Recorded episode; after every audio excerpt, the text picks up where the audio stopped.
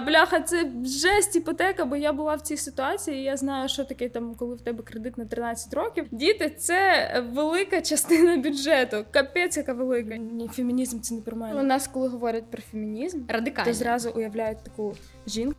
Яка не голить. Злу. Ти хочеш, щоб тебе там не контролювали? Так. Ти хочеш, щоб е, твій вибір на твій вибір зважали? Да. І, О, ну, ну все, я не, не буду з тобою мати справи, бо ти феміністка. Ти хочеш голосувати? Типу, ти хочеш мати право водити машину? Так, то бляха, якого хріна ти не хочеш називати себе феміністкою? Але в результаті зараз нікого не коробить від слова директорка. Ну, типу, Тобі так знаю. здається. Я знаю історію, коли мені е, розказувала одна знайома, і Ну, вона працює. Ти живеш в ідеальному світі. По-своєму подкаст. Усім привіт! Це по-своєму подкаст. Подкаст про вибір, який змінив усе, або став вагомим і вирішальним в житті крутих героїв, які до нас сьогодні приходять. Я Аліна, я цей подкаст затіяла і дуже рада, що сьогодні до мене прийшла дівчина, яка мені здається, одна із перших поставила собі у профілі інстаграм не продюсер, а продюсерка. Фемінітиви, ура, наше все. Натя Авдієва, е, продюсерка видання The Village Ukraine, Да, з Village Україна, співзасновниця відвертого шоу About. яке ми сподіваємось, ви дивитесь. Да, і на цьому все. Тут не буде регалії. З іншими- щаслива дружина, модель. З іншими регаліями будемо розбиратись. Ну, тому що дивись, по-перше, модельне минуле, в тебе є, і ти амбасадорка багатьох брендів, і інфлюенсерка. О, бачиш. У мене недавно зі мною так е, друг пожартував, він мене прям потролив. А я кажу йому: він такий: так що, ти розвелась? Ти розлучилась? Е, напевно, тепер тебе кличуть всі на побачення. Я говорю, та ну блін, реально ніхто не кличе. І я от сижу. І я кажу таку фразу, напевно, мене всі бояться, думають, я дуже успішна. Він такий: ну да, е, контракт з резерв це дуже серйозно. Ну, почекай, я бачила, що ем, Катя Мотрич, е, твоя співведуча Мгм. шоу партнерка. е, навіть да, і партнерка в якомусь ін- з інтерв'ю, можливо, навіть для Village, писала, що типу е, я раніше упереджено ставилась до таких брендів, як Resort, ну, типу, я розумію, мас-маркету. Але коли я бачу, як Наті збирає образи, типу, це разом виглядає класно і цілісно, то, типу, мені сердечко, лайк подобається. То можливо, треба просто знаєш, вміти компонувати цю історію. Тим паче, ти слідкуєш за своїм інстаграмчиком, і ти нам- намагаєшся дуже візуально класний контент робити. Хто не підписаний на Наті, підписуйтесь. Да, я вважаю, що Reserve правда класний бренд, і багато людей не можуть. е, Звісно, я прихильник того, щоб ти витрачав е, більше грошей там на якусь якісну річ, але купував її рідше і носив довше. І в результаті свідоме споживання, екологія, е, стаканчики з кришечкою пластиковою приберемо в цей момент. Але ну, рівень доходу в українців не такий високий, як хотілося би. І тому прикольно, що є бренди, там польський мас-маркет, який може робити класні стильні речі, які відповідають тенденціям. Дуже часто з хороших матеріалів для мене це було велике відкриття. І в результаті ти типу, можеш за небагато недорого купити класну стильну річ. Але на цьому фоні у нас є дуже багато людей. Ну, у нас є зрозуміло, що така якась мильна бульбашка, в якій ми живемо. І є частина українців, які, типу, намагаються підтримувати вітчизняного виробника. Мгм. І ти робиш теж в тому числі рубрику е, стиль в, е, в The Village. І е, я все частіше помічаю там людей, які е, розказують про українські бренди, про те, що намагаються більш свідомо обирати свій гардероб, але все ж таки періодично, знаєш, я, ну, намагаюся максимально одягатися в українських брендах, тому що ну, в нас є класні бренди. Реально я їх люблю, ціную, обожнюю, і це класно якось підтримати своїх. Тим паче, що зараз починається ця історія, коли ти хочеш знати від кого ти цей м, хто створив ручками всю цю красу. Але от я нещодавно біля дому заходила в кафешку, і в нас є дуже стильний чувак. Він тримає Вінон кафе, і він постійно такий, знаєш, ем, слідкує за брендами. Але коли він бачить мене в якійсь речі і такий комплімент робить: Вау, типу, це класно. Він каже: А що це? Я кажу, там сіндікат, знаєш, там чи Riot Division. Він каже, серйозно, українське, там українці, типу, не вміють робити, і існує все ж таки це опереджене ставлення. Ну, мені здається, часто говорять люди, е, які е, ну от власне, які кажуть, українці не можуть робити. Це ті, хто взагалі не знайомий, хто не вкопується, не знає історії, не розуміє, як це все відбувається. І ну тому що блін, в такі моменти, коли ти чуєш, що українці не можуть робити, хочеться розказати цьому чуваку історію про Сашу Канєвського, який працює У з Кані Вестом, який з'являється весь час в твітах в Кані, який е, робить примірки там для нової колекції, яка вже вийшла з гепом. І ти такий серйозно, українці не можуть робити. Подивись, е, в чому ходить Дуаліпа, Бела Хадід. Ну, Вони, блін, всі з ніг до голови одягнені в Шнайдер, Бевза. Бевзу. І тому просто мені здається, чувак, я не хочу тебе ображати. Напевно, в тебе класна кав'ярня, і ти стильний. Але Кав'ярня ти мало... хвилі, да, але, кав'ярня, але ти мало знаєш про український фешн, але... тому що да, українці дуже сильно заморочуються, і той же синдикат у них. Е, умовно, там в мене є е, світшот Acne Studio і є світшот Синдикат, і різниця в якості в трикотажі досить невелика. Є дизайнерка Катімо, в якої там пальто е, з тканини, яку використовують там ті ж Acne Studio. Ну, знаєш, типу, от ми з чуваком почали прям сваритися на цю uh-huh. тему. Він такий: ну, якщо подивишся на сайті цінник на Riot Division, то за ті гроші можна купити якісь собі, типу, куртку Stan Island, Це ж більш якась преміальна історія, типу, сенс тоді підтримувати. Блін, мені так не подобається завжди, коли кажуть, у нас українці вони роблять так дорого, можна купити світовий бренд. Це м- коротше відчуття м- у людей досить високий, е, високе відчуття е- меншої вартості, як це звучить. Ну, комплекс меншої комплекс вартості. меншої вартості. Типу, ну це ж Україна. Украї... Чому мені платити за українське, якщо я куплю за кордон якогось світового дизайнера? Але насправді, типу, ті ж Riot Division, у них все технологічно, наскільки круто, вони там вигравали на різних конкурсах. І ну, я впевнена, що їх е, тканини, які вони використовують, точно не гірші Stone Island. Просто про Stone Island знає більшість людей. І е, зазвичай люди, які обирають е, річ там е, світового бренду, для них дуже важливо оцей е, є таке модне ну, слово, низький flex, понтанутись. Ну це ж Stone Island, бо якщо він елемент поїде, впізнаваності. Да, да. Елемент впізнаваності, бо якщо він комусь скаже, типу, ну в мене Riot Division, мало хто знає бренд Riot Division, знають реально тільки якісь так чуваки, які зимують. Знаєш, ну, от, знаєш, е, от мені для дуже... тебе і для мене в цьому прикол, а для нього е, важливіше пантанутись е, світовим брендом. Мені навпаки, знаєш, так приємно навіть буває, коли ти там за кордоном, і ну там люди взагалі більш відкриті, в них взагалі uh-huh. не існує там якихось обмежень, і піти і сказати Вау, в тебе така класна річ. І дуже приємно сказати, що та це український бренд зробив. Uh-huh. Там. Це наша режисерка монтажа Діана і подружка моя.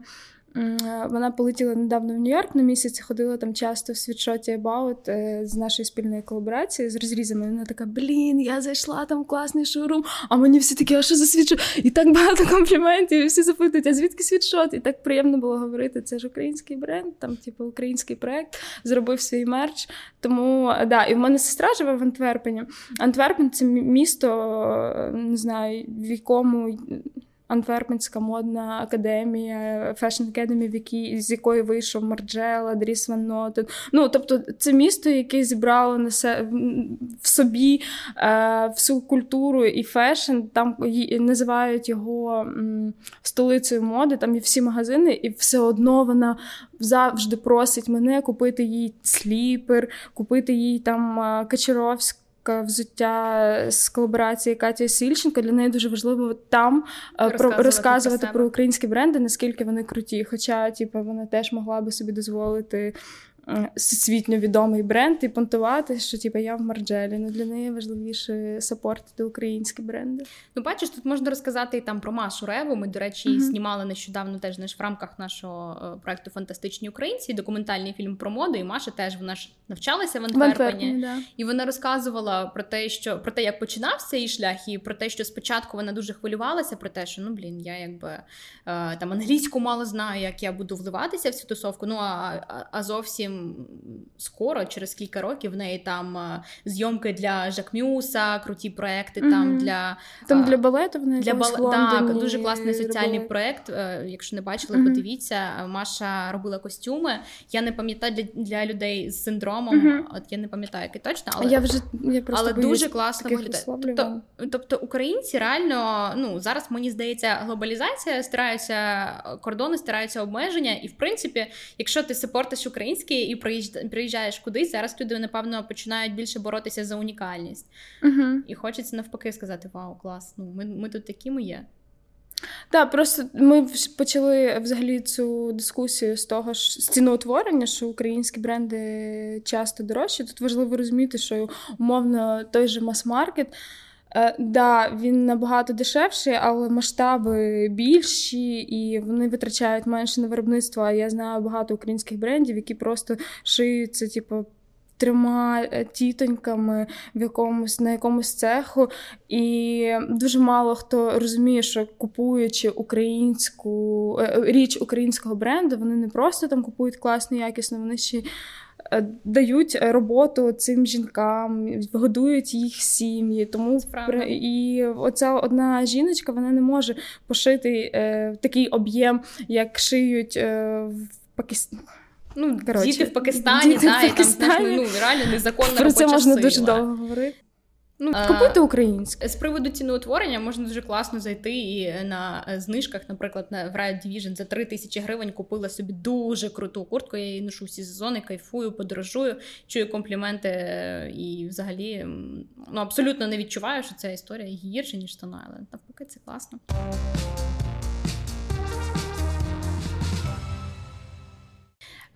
Часто чуєш, е, часто розумієш різницю, от коли ти приїздиш там за кордон, тебе сестра там живе в uh-huh. Антверпені, або взагалі нещодавно бачила в твоєму інстаграмі, ти була в Італії, ти подорожуєш.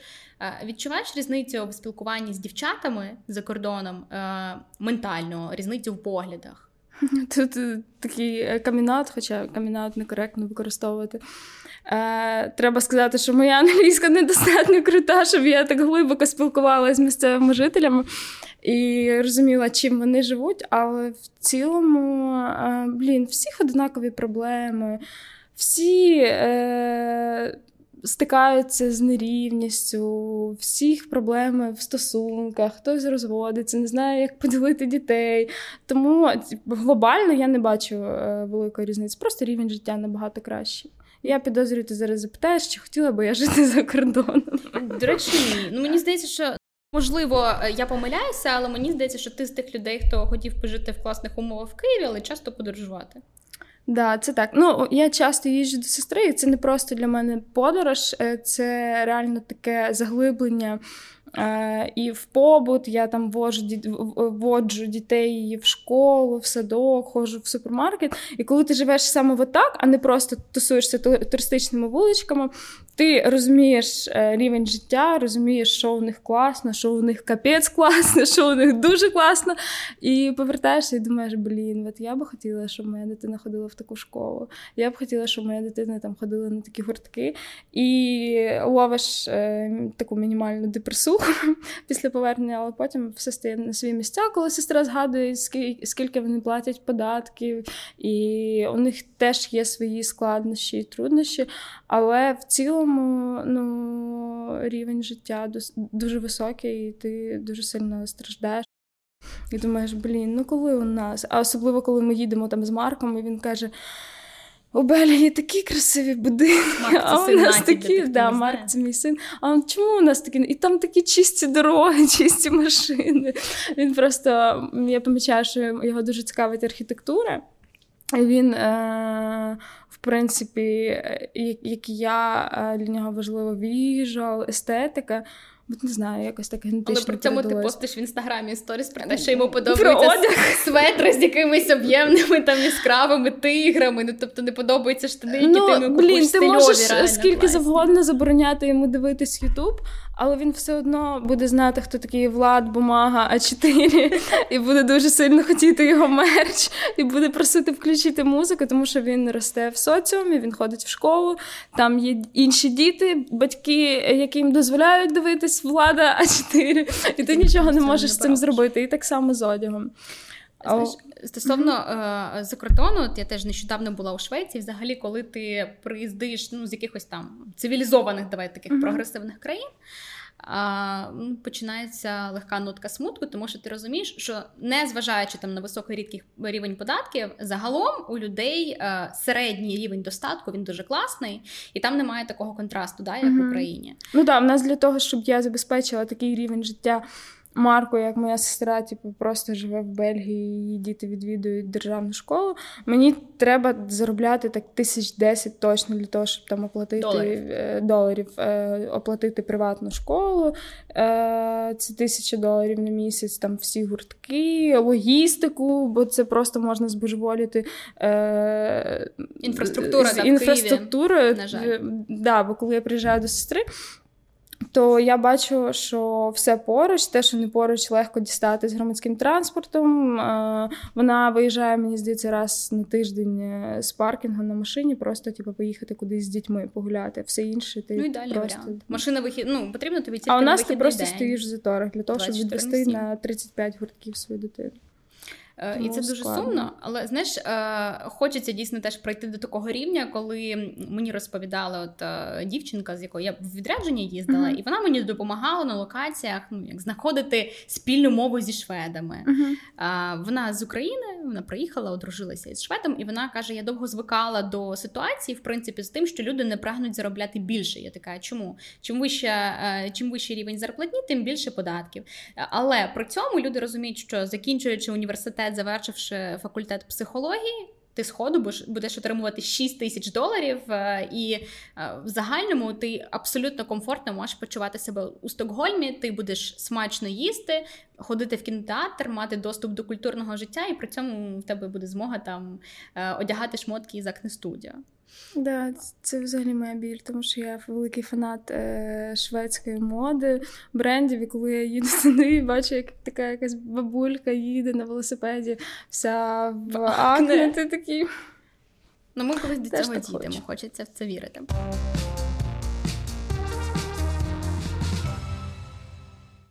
Чому я запитала знаєш, тебе про різницю? Чи від чи відчуваєш ти різницю е, в плані поглядів? Mm-hmm. Тому що е, навіть зважаючи там на ті випуски, які ми вже записали, спілкуючись з людьми, е, не всі дівчата готові е, там називати себе феміністками. Наприклад, в Україні ця історія знаєш, це про це болюча тема, тому не можу тобою не підняти. Е, це тема, яка ну, більшість дівчат вони бояться, навіть якщо вони в принципі за рівнем свого життя, е, за поглядами, вони внутрішньо є е, феміністками, вони бояться вішати на себе цей ярлик.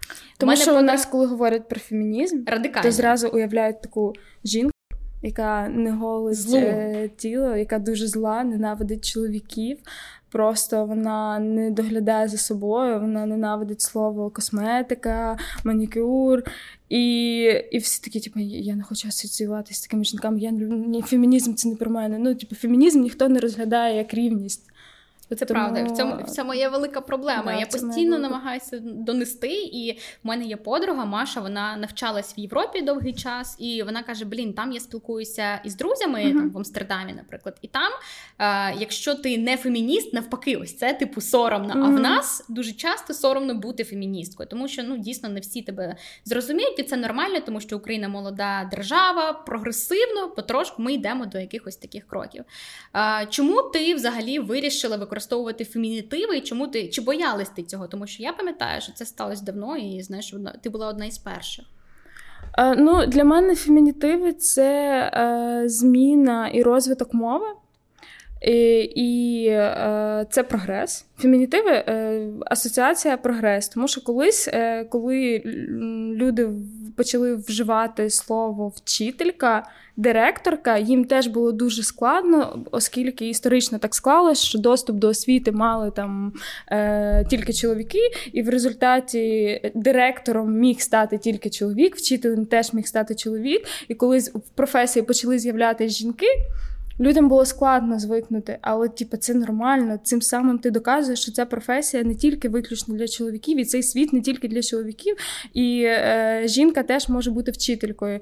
І люди довго звикали, і але в результаті зараз нікого не коробить від слова директорка. Ну, типу, Тобі я не так знаю. здається. Я знаю історію, коли мені е, розказувала одна знайома, і ну, вона не працює... Ти живеш в ідеальному світі. У мене є подруга, вона працює. Е, ну, організаторкою mm-hmm. заходів і режисеркою, в тому числі. Вона розказувала, що мала ситуацію з відомою українською телеведучою. Е, вона там коригувала сценарій, не ведуча, а саме mm-hmm. моя подруга. І вона, типу, використала. Вона каже: Ну, за замовчуванням я типу використовую фемінітиви. Якщо приходить жінка, то вона там експертка, сценаристка і, типу, ведуча. Прям е, там подивившись сценарій, вона там прям посеред церемонії. Вона така, блін, вибачте, ну мене типу коробить від цієї мови. Це занадто складно. І я я буду по-простому. І просто відмовилась використовувати там фемінітиви, така там експерт. Ну, типу, знаєш, це щось таке.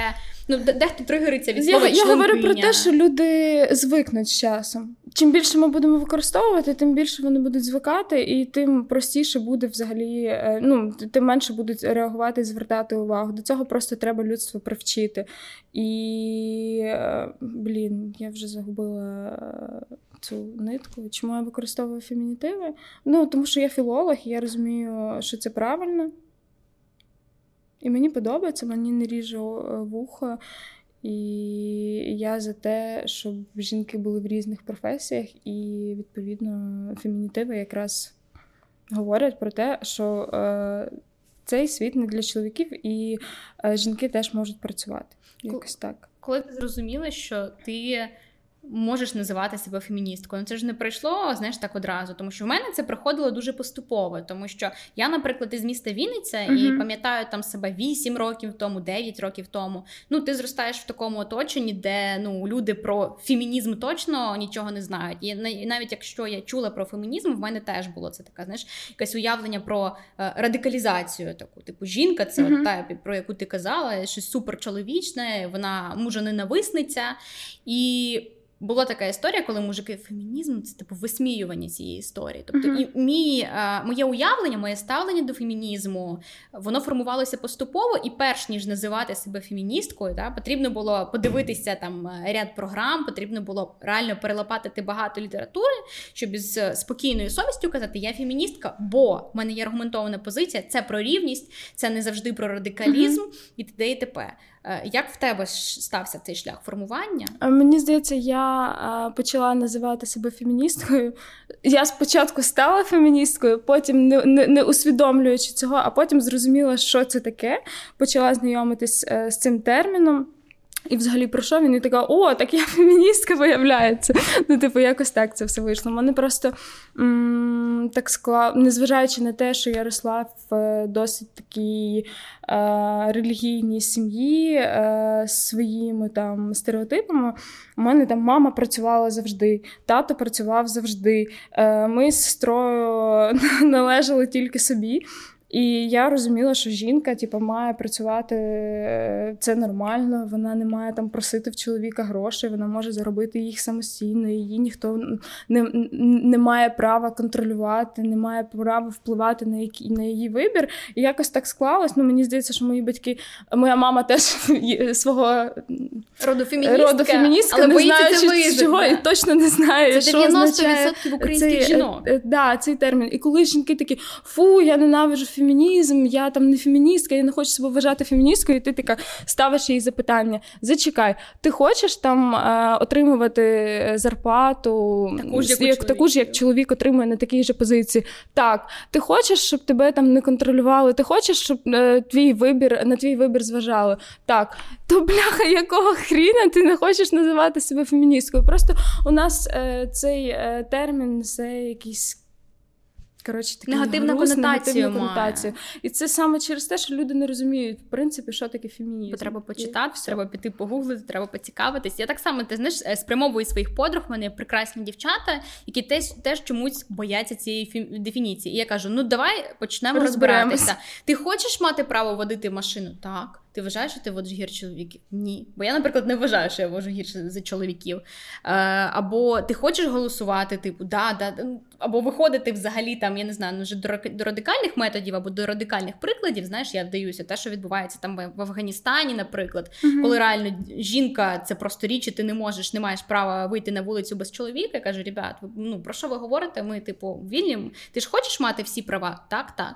Але чому? Але я не феміністка. Ну тому що дуже багато дівчат мені здається, бояться використовувати е, цей маркер, тому що uh-huh. вони думають, що чоловіка це відлякує. Uh-huh. В тебе була така історія, що чоловіків відлякує ця позиція?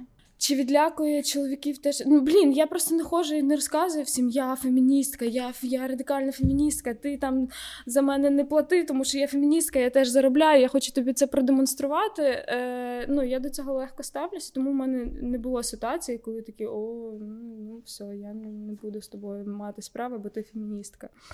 А, Ні, не було. Але при цьому ну я е, я скористаюся тим, що знаю твого колишнього чоловіка, і ми працювали mm-hmm. разом. І кожного разу, коли він розказував там, знаєш, про те, як фемінізм проходив в його життя, він розказував про що це теж шлях, і е, Наті на це впливає формування, тому що він там з достатньо патріархальної родини, і ну чоловікам складно приймати якісь речі про те, що типу рівність іноді розуміється не зовсім ок, тому що він такий: ну я хочу ж відчувати себе більш сильним, я mm-hmm. хочу там все закривати. Тому мені здається здається, що навіть якщо їх це лякає, вони просто в цьому дуже часто не зізнаються.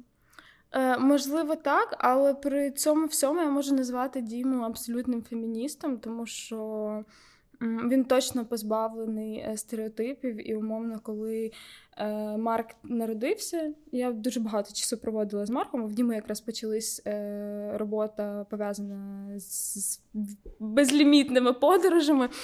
І тут він тревел-шоу, і тут він повертається, і я кажу йому: чувак. Я пішла на роботу, я якраз влаштувалася на Village. У нас немає няні, в садок Марк не ходить, бо він ще замалий. І я тупо тиждень ходила з Марком в офіс. При тому, що всі мої колеги у них немає дітей, можливо, частина з них child-free, можливо, більшість з них стали child-free після того, як я тиждень ходила з Марком в офіс. Він просто лазив по столі, заважав людям працювати. Там нашого редактора змушував грати е, з ним машинками. І я кажу: типу, я реально втомилась, я окей, я заробляю в рази менше, ніж ти, і можна навіть сказати: типу, сиди вдома з Марком, я буду тобі давати цю суму, але я вибрала е, шлях розвиватись. Тому тепер твій вихід. Ти йдеш знімати кліп в Одесу, будь ласка, бери з собою Марка, я можу за допомогою інстаграму допомогти тобі знайти няню, хто там з ним посидить. Але ви їдете разом, бо я реально втомилась. На що він сказав, типу, ще без проблем, просто, типу, easy. Посадив Марка в автокрісло, посадив попереду е, оператора, і вони поїхали на зйомки кліпу, і він тиждень там пробув з півторарічним Марком. Чи фемініст він? Да, він фемініст. От такі вчинки саме якраз показують. Ну і всі просто чоловіки, знаєш, не таке здатні. Ми теж е, з хлопцем на днях дивилися якусь програму, взрослої дівчатки, мені здається. І там Маша Єфросініна, сидить mm-hmm. Оля Полякова, і вони там посилались на якісь статистичні дані, і вони назвали там величезний відсоток за 50% чоловіків. Думають, що вони, типу, якщо.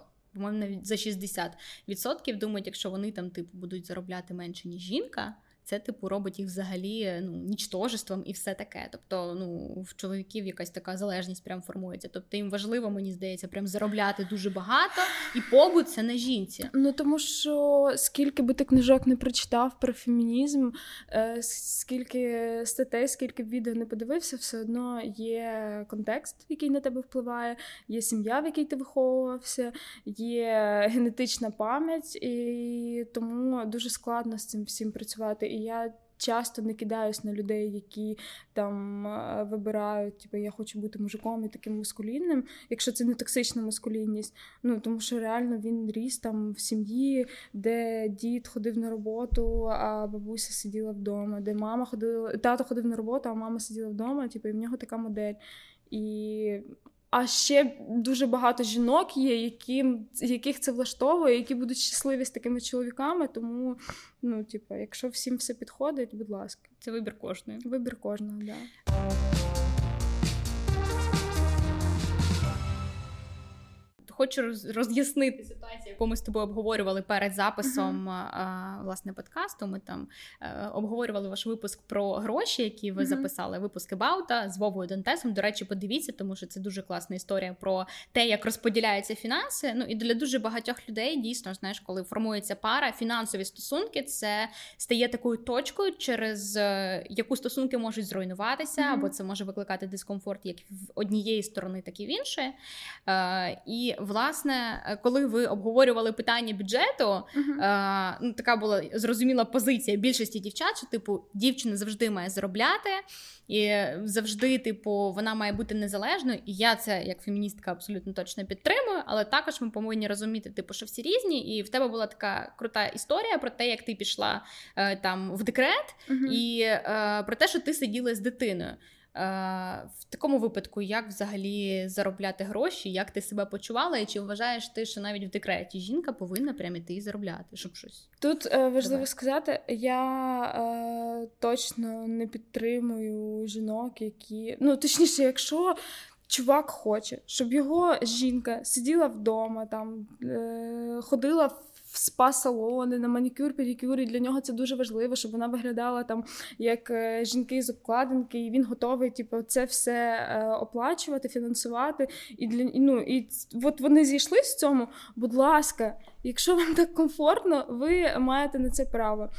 А, Але є, е, але здебільшого я б хотіла, щоб жінки розвивались і йшли на роботу, і працювали, і могли заробити, тому що бувають різні ситуації, і умовно, коли ти трапляєш в стосунки з аб'юзером, ти дуже часто не можеш піти саме через фінансову залежність, через те, що в тебе ну, ти ніколи ніде не працювала, ти в тебе немає ніяких заощаджень, і ти просто е, сидиш в цих залишаєшся в цих стосунках, тому що ти ну, в тебе немає іншого вибору. Тільки заради безпеки тобі важливо, е, в принципі, щось вміти і кудись іти і працювати. Але бувають різні ситуації. Буває, е, коли жінка в декреті. Буває, коли жінка емоційно вигоріла, і чоловік теж буває емоційно вигорівший, і він має право не працювати. Бувають е, труднощі з ментальним здоров'ям, і е, складно говорити і докоряти цій людині, якого хрена ти зараз не працюєш. Тому що я, коли пішла в декрет, це було.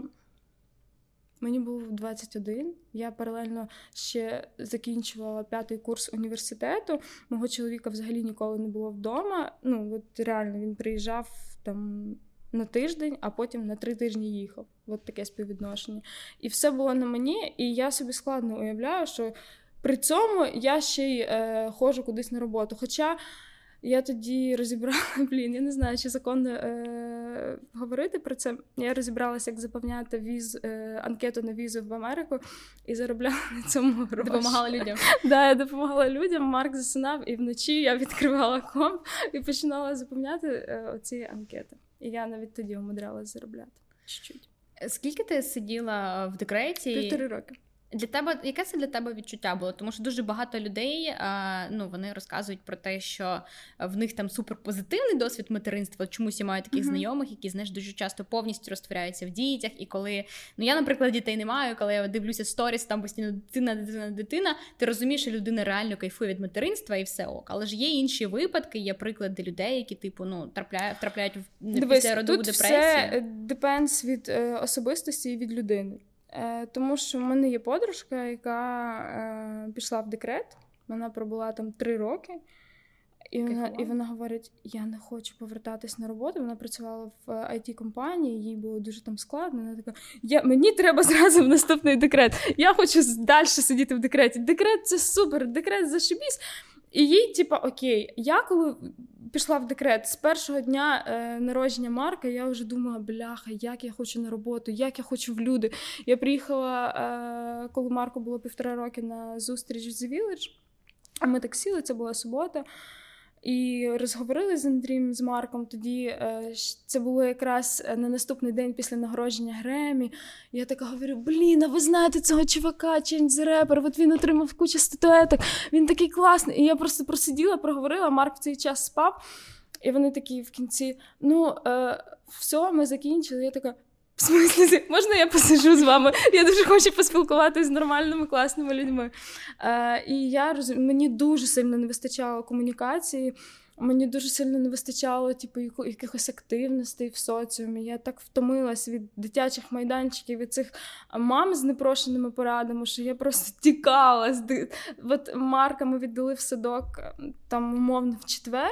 В суботу я вже поїхала на співбесіду. В п'ятницю я побачила е, в Фейсбуці пост Марка Лівіна про те, що вони шукають продюсерку. І вівторок я вийшла на роботу. І це реально був була жесть, коли я розумію, через що я прийшла. Я така думаю, бляха, як я взагалі це вивезла? Не було Діми. Я була одна, в нас немає там е, бабусів, дідусів поруч. І в тебе дитина півторарічна, яка завжди хворіє, тому що вона пішла в садок, контактує з іншими дітьми, і в неї там на третій твій робочий тиждень вже вітряний, і ти такий бляха. Як це ну просто якось, типу, знаєш. Ем... Очі бояться, руки роблять, якось є така фраза. І ну, для мене просто дійсно було дуже важливо типу, саме працювати. Для мене було неважливо, скільки мені будуть платити. Просто я от прям хотіла цього. Але є жінки, які не хочуть, є жінки, яким зашибісь е, вдома, які хочуть е, доглядати за діт... за дітьми, які вчать дітей своїх читати, писати і кайфують від цього. Це не моя історія. Можливо, через те, що я стала дуже рано мамою, це був ну реально такий неусвідомлений вибір. Я така, а діти, давай. Просто мені в сім'ї говорили, що якщо ти виходиш заміж, то мають бути діти. Бажано, щоб через рік відразу після весілля, як в принципі в мене і сталося, бо так прям правильно. дитину? Е, ну, дивись, е, ми коли зустрічалися з Дімою, е, це був там один з перших серйозних, одні з перших серйозних стосунків в моєму житті. І я така, о, класний чувак, нам прикольно разом. Він він там працював на MTV, водить мене зараз по концертам, знайомить з різними музикантами. Господи, куди я потрапила, яке класне в нього життя. Я хочу бути частиною цього життя, тому що все, що я бачила, там я росла в маленькому місті, потім я переїхала і вступила в. Е, на філологічний в Драгоманова і жила в гуртожитку. І той світ і те життя, яке, яким жив Діма, для мені здавалось, вау, як прикольно тусовки. І ми почали зустрічатися, хоча він був зі мною максимально відвертий і чесний, і з ходу мені сказав: Дивись, я на 9 років старший за тебе, я хочу дітей і я хочу сім'ю. Ти як? Я така. Да, давай! Впораємось, Мені мама говорила, що в принципі, типу, якщо ти зустрічаєш чувака, то ти вже його розглядаєш як е, свого майбутнього чоловіка. А ну, це тому, не що, так. А це бляха далеко не так. І я така, ну окей, давай. І так вийшло, що ми одружились дуже швидко, і дуже швидко е, я я завагітняла. Тому говорити, що це не планована вагітність, буде нечесно, тому що мене ніхто не насилував. Не попереджав, що буде е, ніхто не, ніхто не говорив, що ми заведемо дітей через 5 років, через 10. Все відбулося чесно. Просто я не придала цьому значення і така, ну. Материнство і материнство. Ну слухай, може воно і краще, тому що зараз, знаєш, коли е, я вже думаю так про те, що ну. Це коли складніше станеться, наважитись. це складніше наважитись, тому що ти розумієш, що як би не було, центр твого життя змінюється. І mm-hmm. дуже багато вагітних дівчат мені розповідали, що прикольно, коли ти вагітна, ти центр, тебе оточують увагою і турботою.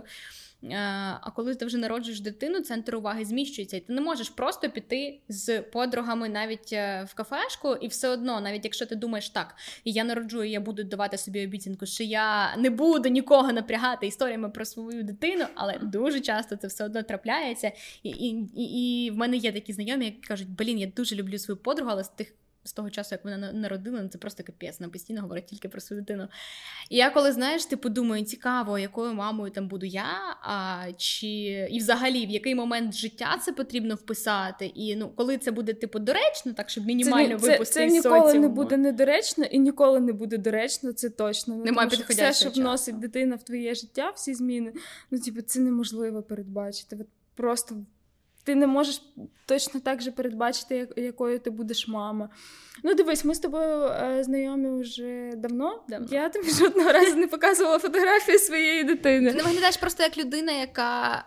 Е, на, ну, в тебе не сконцентроване знаєш, життя навколо дитини. Ти постиш класні посточки, е, фоточки Марка періодично в інстаграмі, але навіть подивишся на твою стрічку в інстаграм, в тебе сконцентроване життя на іншому в тебе. Твій головний акцент це ти, це твоя кар'єра, і дитина це як один із пазлів. Тобто мені здається, що ти не будеш ходити і тусувати з мамочками на площадки. Знаєш, і така.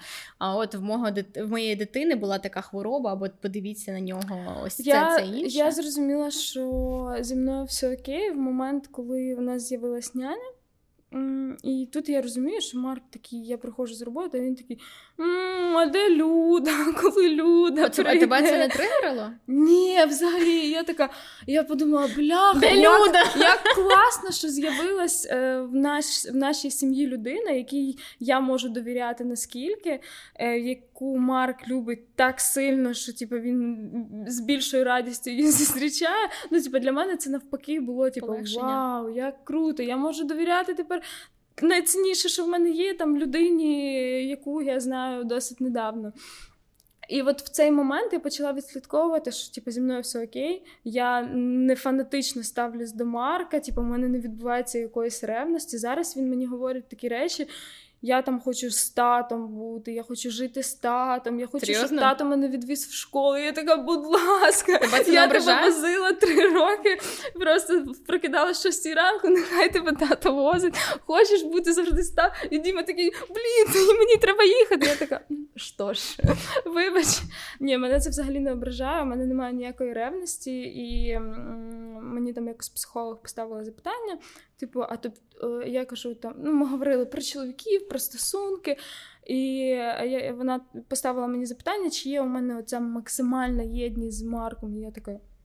Ні. Вона така, тобі там хочеться з ним проводити 24 на Я така, ні. Таке, а таке буває. Е, і я, я, я, така, я щось не так сказала. Вона така, ні, це був якраз е, тест завдання питання з зірочкою, типу, з тобою все окей. Ну, типу, я сприймаю Марка як окрему особистість, я я усвідомлюю, що в нього там буде своє життя, в нього буде своя сім'я. Я не хочу контролювати все. Я йому даю повну свободу, і він для мене реально там інколи. Я себе відловлюю, що це як мій молодший брат. Ну тому що ми Ну, ви виглядаєте реально, ти ж молодо е, виглядаєш, і коли вас разом побачиш, мені здається, ти не раз плутали і казали, що це сестра. Ну, типу, ну, я, це можна я, я там дозволяю йому е, робити, що він хоче в межах розумного. Самостійно вибирає речі дитини, до речі. Да, це І коли просто коли ти дуже сильно контролюєш і хочеш бути там частиною життя, ти говориш, давай типу, позбираємо ліго, давай намалюємо щось разом. В результаті ти можеш дуже сильно нашкодити людині, дитині, тому що е, у них е, не прокачується скіл креативності. Діти, коли проводять навіть час е, певний самі в кімнаті і знаходять собі якусь е, якесь заняття самостійно вони е, у них е, ну навіть психологи довели. Дуже круто розвивається креативність, ну тому що їм ж треба. А коли є така гіпервідповідальна і наполеглива мама, яка там ми тут зараз то будемо, ми тут то дитина така, типу, в неї немає вибору, у неї немає там, вона не вміє розпізнавати свої бажання, що їй взагалі хотілося би зараз робити. Тому е, не знаю, я за те, щоб. Е, над дітьми не нависали і до материнства ставились легко.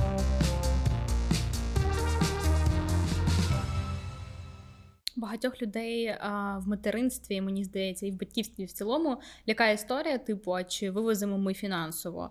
А, Фінансово складова це це складно. Ну, взагалі для вас було в плануванні дитини. Типу, в тебе був страх, те, що блін, ми не впораємося.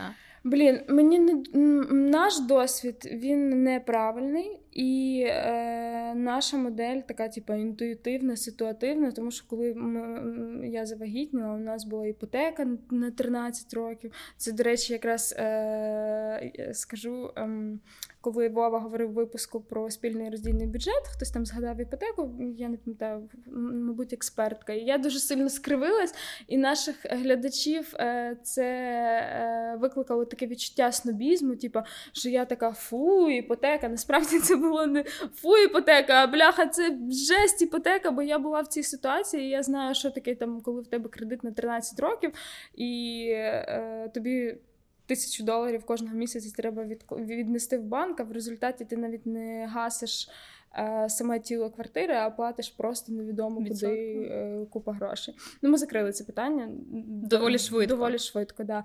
І в мене не було роботи, в Дімі не було стабільної роботи. У нас була квартира 33 квадратні метри, і ну, типу, здавалось би, в таких умовах. Думати про дітей ну супер неправильно. І нам пощастило, що вийшло якось так розгрулити. В Діма там з'явились проекти майже відразу. Я потім почала працювати. Але покладатись типу, на всесвіт і на те, що типу, просто ти ну це це, це лотерея. І я би хотіла, щоб люди, які планують дітей, підходили до цього відповідально. Тому що, як сказала Яся в одному з випусків, діти це велика частина бюджету, капець, яка велика. І для того, щоб е, діти жили в комфорті, і вам було комфортно, і ви могли нормально розвиватись і працювати, і жити життям, яке не буде е, заключатись тільки в тому, що ти і дитина. Для цього потрібні гроші. Для для хорошої няні потрібні гроші для садка. Тому е, людей да, лякає, мені здається, да, навіть людей це лякає, і круто, що людей це лякає, тому що типу, для того, щоб вирости класну, е, здорову дитину, потрібно типу, в нашій країні особливо дуже багато грошей. Це правда, як би це не звучало, тому що коли ти думаєш, що в тебе хтось з'явиться, ти так чи інакше змушений буде відмовитись від. Достатнього рівня життя від того рівня життя, mm-hmm. який в тебе був. Ну і це трішки лякає, тому що іноді ти можеш дозволити собі якісь імпульсивні вчинки, типу купити якесь дуже дороге взуття або е, дорогу сумочку, а тут же mm-hmm. потрібно думати про те, що дитині потрібно платити за школу. І мене, ти вже не В мене ще не такий був спіч. Я, я, ніби, ніби в мене вселилась child free яся. Я така: ні-ні-ні, ніяких дітей. Ну да, просто треба, типу, супер Краще мати гроші, це нормальна історія. І... Я теж, коли думаю про своїх майбутніх дітей, це нормальне прагнення, мені здається, заробити достатньо грошей, щоб вони входили в найкращу школу, потім вступили в найкращий університет, скільки б він не коштував, тому що освіта відкриває перспективи, оточення відкриває перспективи. Якщо дитина ходить в класну школу, вона спілкується з класними людьми е, там певного ну, інтелектуального рівня. Все одно дивляться це... влада 4. Ну мені здається, що тут нікуди не втічеш. Е, да це це, це якесь таке там прокляття. Але з цим можна, мені здається, працювати і якось вирівнювати. Ну, якщо ну, не да, буде звичайно... такого контенту, людина ж не, не може бути знаєш, таким снобом зрозумілим, все ж таки повинен бути якийсь контраст. Угу. Да, я повністю з тобою погоджуюсь, хоча там, знаєш, мені мама завжди говорить. Ну, ти ж вчилась там в звичайному ліцеї, ти вчилась в педагогічному університеті, не закінчувала там е, якісь класні вузи і виросла нормальною людиною. Ну да, але е, завжди, коли в тебе немає грошей, тобі завжди складніше, бо тобі дійсно доводиться там знайти. Е, ти не можеш піти е, легким шляхом і віддати дитину там в класну приватну школу. Тобі треба вивчити цих 20 державних, які в твоєму районі, перечитати всі відгуки е, і уже з цього вибирати. Марк ну, ходить в державну школу. обмежений да, в виборі. Марк ходить в державну класну школу, е, і він ходив в державний садок, при тому, що в нас був досвід е, приватного садка і державного. І я якраз хотіла сказати, що да, це не завжди гірше, не ну не обов'язково, якщо школа державна, то вона говно. Далеко не так, і в нас багато є класних шкіл. Просто тобі доводиться більше сил витрачати якраз на пошук цього всього.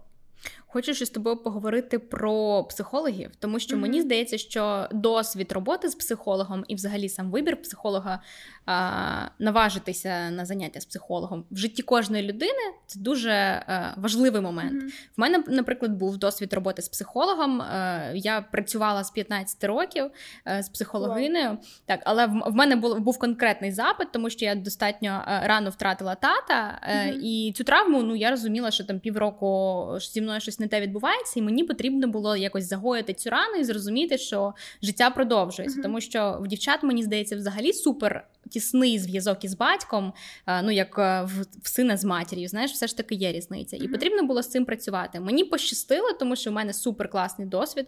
І завжди, коли мені подруги там кажуть, блін, я не знаю, чи піти, чи не піти, а який це буде досвід, я кажу, що в будь-якому разі варто спробувати, тому що це дозволить тобі е, розставити дуже багато життєвих питань по поличках і налаштувати на якийсь правильний життєвий підхід. Принаймні, ти краще зрозумієш себе. Але я дуже знаю багато людей, які бояться психолога і чули і про таку позицію, типу, ну, моє життя занадто божественне, це взагалі цікава історія. Занадто божественне, щоб якась інша людина втручалася і wow. казала мені, що робити. Деякі ж просто бояться, що психологи це шарлатани, і ну знаєш, в нас немає типу такого взагалі ментальне здоров'я ні не чули. Да, в мене є знайомі, які говорять там ем, чомусь е, більшості з них чоловіки які кажуть, ну я піду, е, вона мені скаже, або він мені скаже все те, що я і так знаю, я ще й за це заплачу. Да, да, дуже, дуже Я не буду витрачати.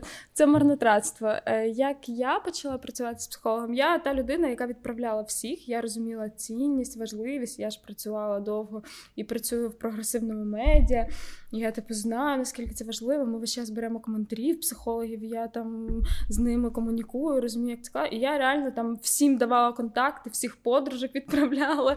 І коли е, настав цей момент е, розлучення, ну, типу, такі зміни серйозні в житті, і всі такі, ну, Наті, тепер тобі пора. Я така, та та ні, не знаю, блін, ну ладно. І я пішла, і я зроз... відловила себе на тому що я так довго не ходила до психолога, але думала про те, що треба піти, що я вже навчилася якось самостійно аналізувати свої дії, аналізувати там свої вчинки, розуміти, а стоп, чому я відчула от саме те, чому я подумала про те, що на момент, коли і в тому числі про стосунки, я так багато думала, що на момент, коли я прийшла до психолога, я така сіла, розказала. І так я говорю: е, ну я вважаю, що тут от відбулося отак, так, тому що отак, так, а ми зустрілися от тоді отак, так, тому що мені в мене був от такий запит, а у нього був от такий запит. І вона така М, непогано. І в нас було досить небагато сесій.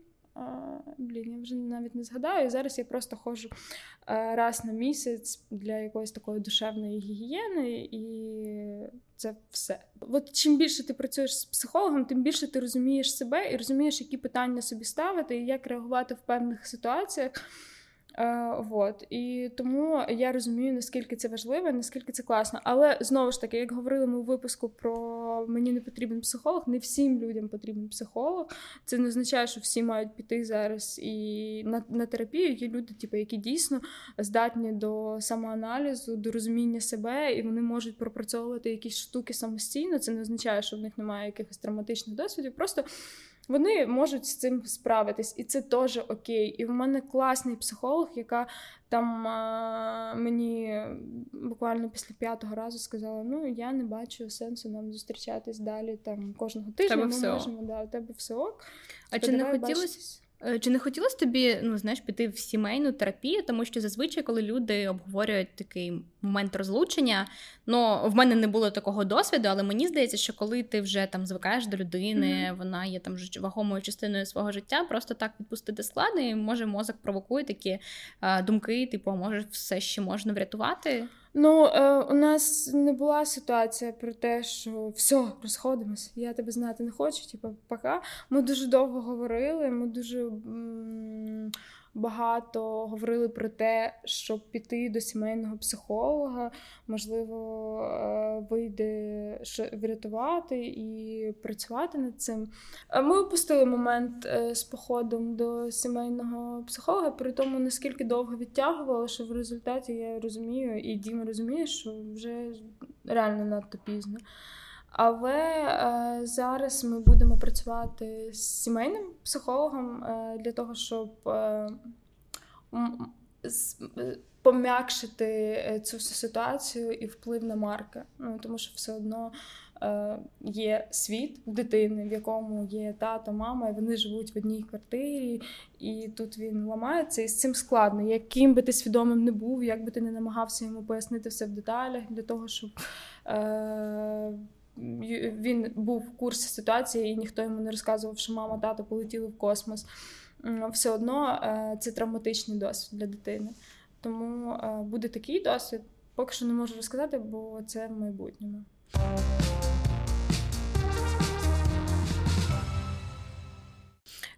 Як ти вважаєш взагалі, оскільки ми багато зосереджені там на виборі життєвому в людини в нашому подкасті, які вибори найбільше вплинули на тебе, сформували тебе таку, як ти є сьогодні, з твоїми поглядами, з твоїми вподобаннями? Напевно, е, вступ до університету. Як взагалі це відбувалось? Я закінчувала фізико-математичний ліцей, в який дуже сильно хотів, е, щоб я вступила мій тато. Типу для нього це було дуже важливо. Це був один із найкращих там навчальних закладів в районі. Там вчились дуже розумні діти. Я не в їх числі. Е, І, е, звичайно, тато хотів, е, щоб я була юристом. Класика. А мама хотіла, щоб я була лікарем. Теж е, класика, тому, мені здається. Тому що ну, інших же професій не існує, ті люди більше нічим не зможуть заробляти. На той час так було. Ще економіст. Економ... Юрист, економіст, Юрист, економіст. Має... І я пам'ятаю. Ем... Тато мені говорив: вибирай будь-який університет з юридичним факультетом, я тобі допоможу. Свобода вибору. Будь-який. Е, І в цей момент я така, типу, ну ні, ніфіга. А от тут от все буде по-моєму. І я сказала, що я буду вступати на журналістику, на що мені сказали, ну це не професія, типу, бла бла бла. І ти взагалі ніколи не вступиш в інститут журналістики Шевченка самостійно на бюджет, а платити ми не будемо за тебе. І в результаті я зібрала документи е, сама і поїхала в Київ до своєї подружки, і ми е, розносили е, і подавали документи в різні вузи.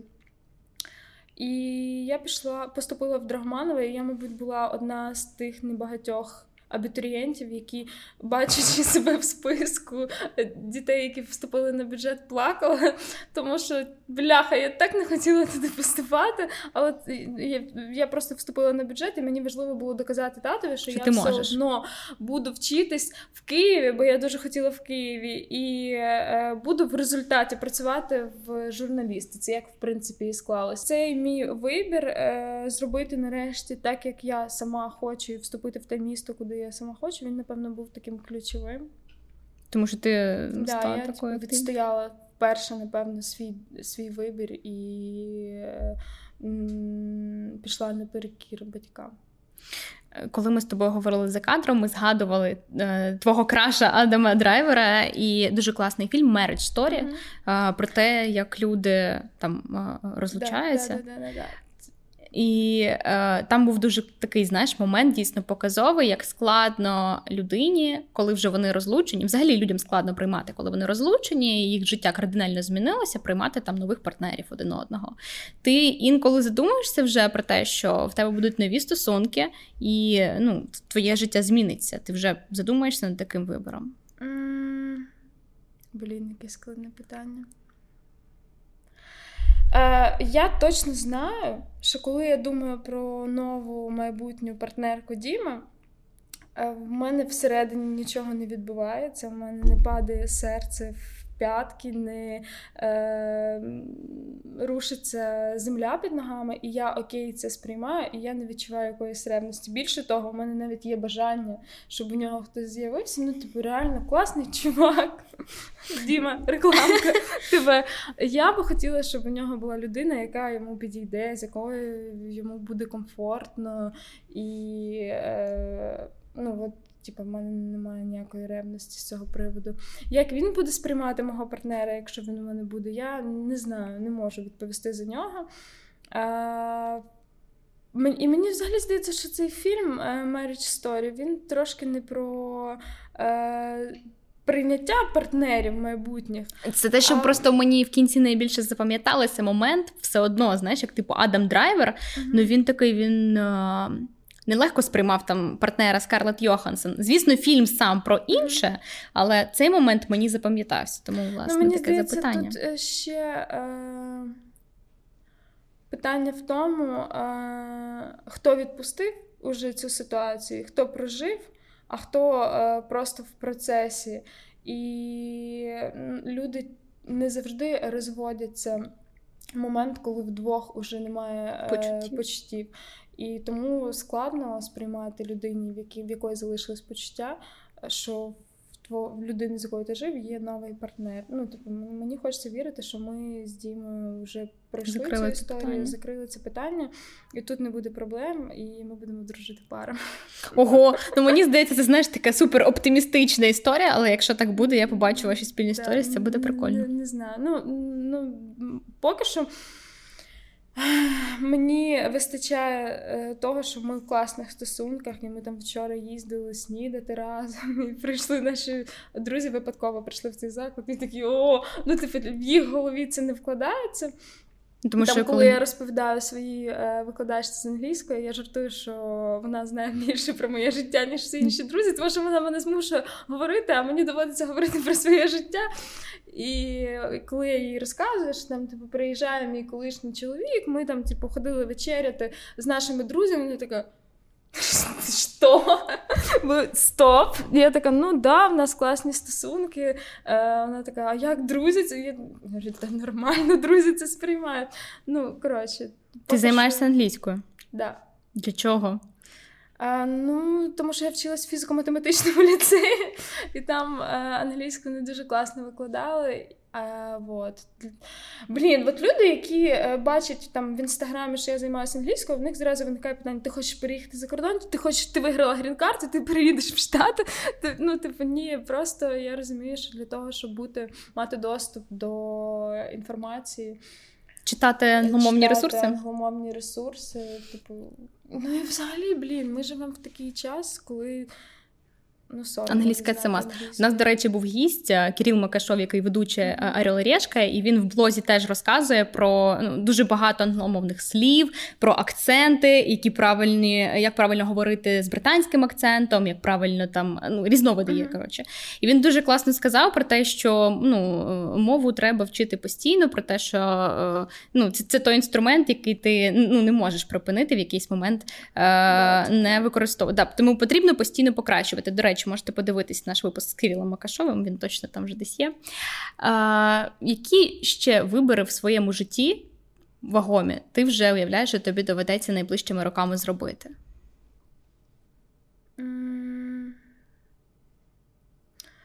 Я так ставлюсь до будь-яких змін е, з такою легкістю. що ну, я не ну, умовно там найближчим часом мені доведеться змінити е, місце проживання, там, купити квартиру, переїхати, можливо, знімати.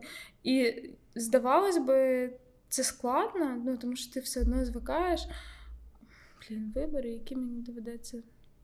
Ти не боїшся вибирати? Тобто тебе це не зміни тебе не лякають? А, я стала мамою в 21. Як ти думаєш, зміни мене лякають? Блін, ну я ж я ж кажу, мене мене лякає, наприклад, зараз про це уявити. Ти навіть не усвідомила, напевно, на яку відповідальність ти пішла, це пройшло, і ти така, ого, я це зробила. Ну, просто якщо е- бути заручником страху і боятися щось змінювати в житті, ти реально можеш профукати дуже багато класного і цікавого. Е- до прикладу, навіть запуск About було страшно. Ну, типу, це великий проект, ти береш багато людей на роботу, ти е, говориш на дуже відверті теми, і цим самим просто з'являється відчуття якоїсь оголеності перед аудиторією. Але, блін, ну якщо не ми б тоді з Катєю не вирішили робити ебаут, ми б не допомогли багатьом жінкам, які нам пишуть. Я подивилась ваш випуск і зробила пропозицію про маскулінність і зробила пропозицію своєму чоловіку. Серйозно? Тепер у нас весілля, і вони влітку відгуляли весілля. Е, тому е, не боюсь робити. Не боїшся робити не ідеально, в тебе немає цього страху, що ти зробиш. Не знаєш, ні, перфекціонізм. От Ця історія взагалі не про мене. Я не задрот, е, я. Буду робити аби як, але точно буду робити. Я навіть відловила себе на тому, що інколи мені вчителька з англійської дає якісь відоси подивитись, і я розумію, що бляха, в мене через 15 хвилин урок я взагалі нічого не подивилась. і я точно знаю, що більшість людей, які такі перфекціоністи, вони би скасували заняття, типу, да. підготувались, бо я така, ні ні ні навіть якщо ми поговоримо про щось інше, треба робити. Я за те, щоб типу, просто робити, навіть якщо не ідеально, навіть якщо ти не до кінця впевнений, навіть якщо ти не до кінця готовий, ну типу, може виявити, що ти взагалі ніколи не будеш готовий до ухвалення якогось рішення. Так само і з розлученням. Ти сказала дуже класну фразу про те, що очі бояться, а руки роблять. Мені здається, що ось цей твій вибір да, бути це, такою типу, людиною. Мій... Це те, що ну да, це це, це теж дійсно додає тобі впевненості і швидкого кар'єрного зросту, і моменту, що ти дійсно можеш завдяки там шоу About впливати позитивно на нормальні стосунки з собою багатьох людей. У мене ще є така штука, коли мені типу, пропонують якийсь виступ, участь в якомусь проєкті. Я така, да-да-да, давайте, давайте, я за руками на. А потім я починаю думати, така блін, а достатньо в мене експертизи, а, а чи зможу я тут те?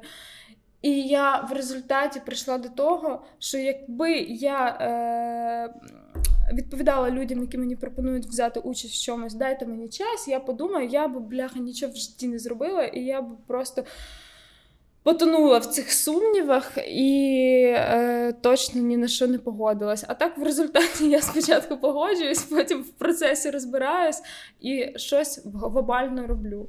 Коротше, твій вибір всьому Ні, казати вибір, так, а потім вже розбиратися. Ну, в межах розумного. Ну, це дуже, до речі, класна стратегія. Я сподіваюся, що після прослуховування по своєму подкасту із Насті Авдієвою е, люди точно надихнуться пробувати і не хвилюватися, що вийде не ідеально. Тому не важуйтесь, е, робіть, слухайте наш подкаст, е, підписуйтесь на наш YouTube канал і на Spotify, Apple подкасти, SoundCloud. І обов'язково робіть по-своєму.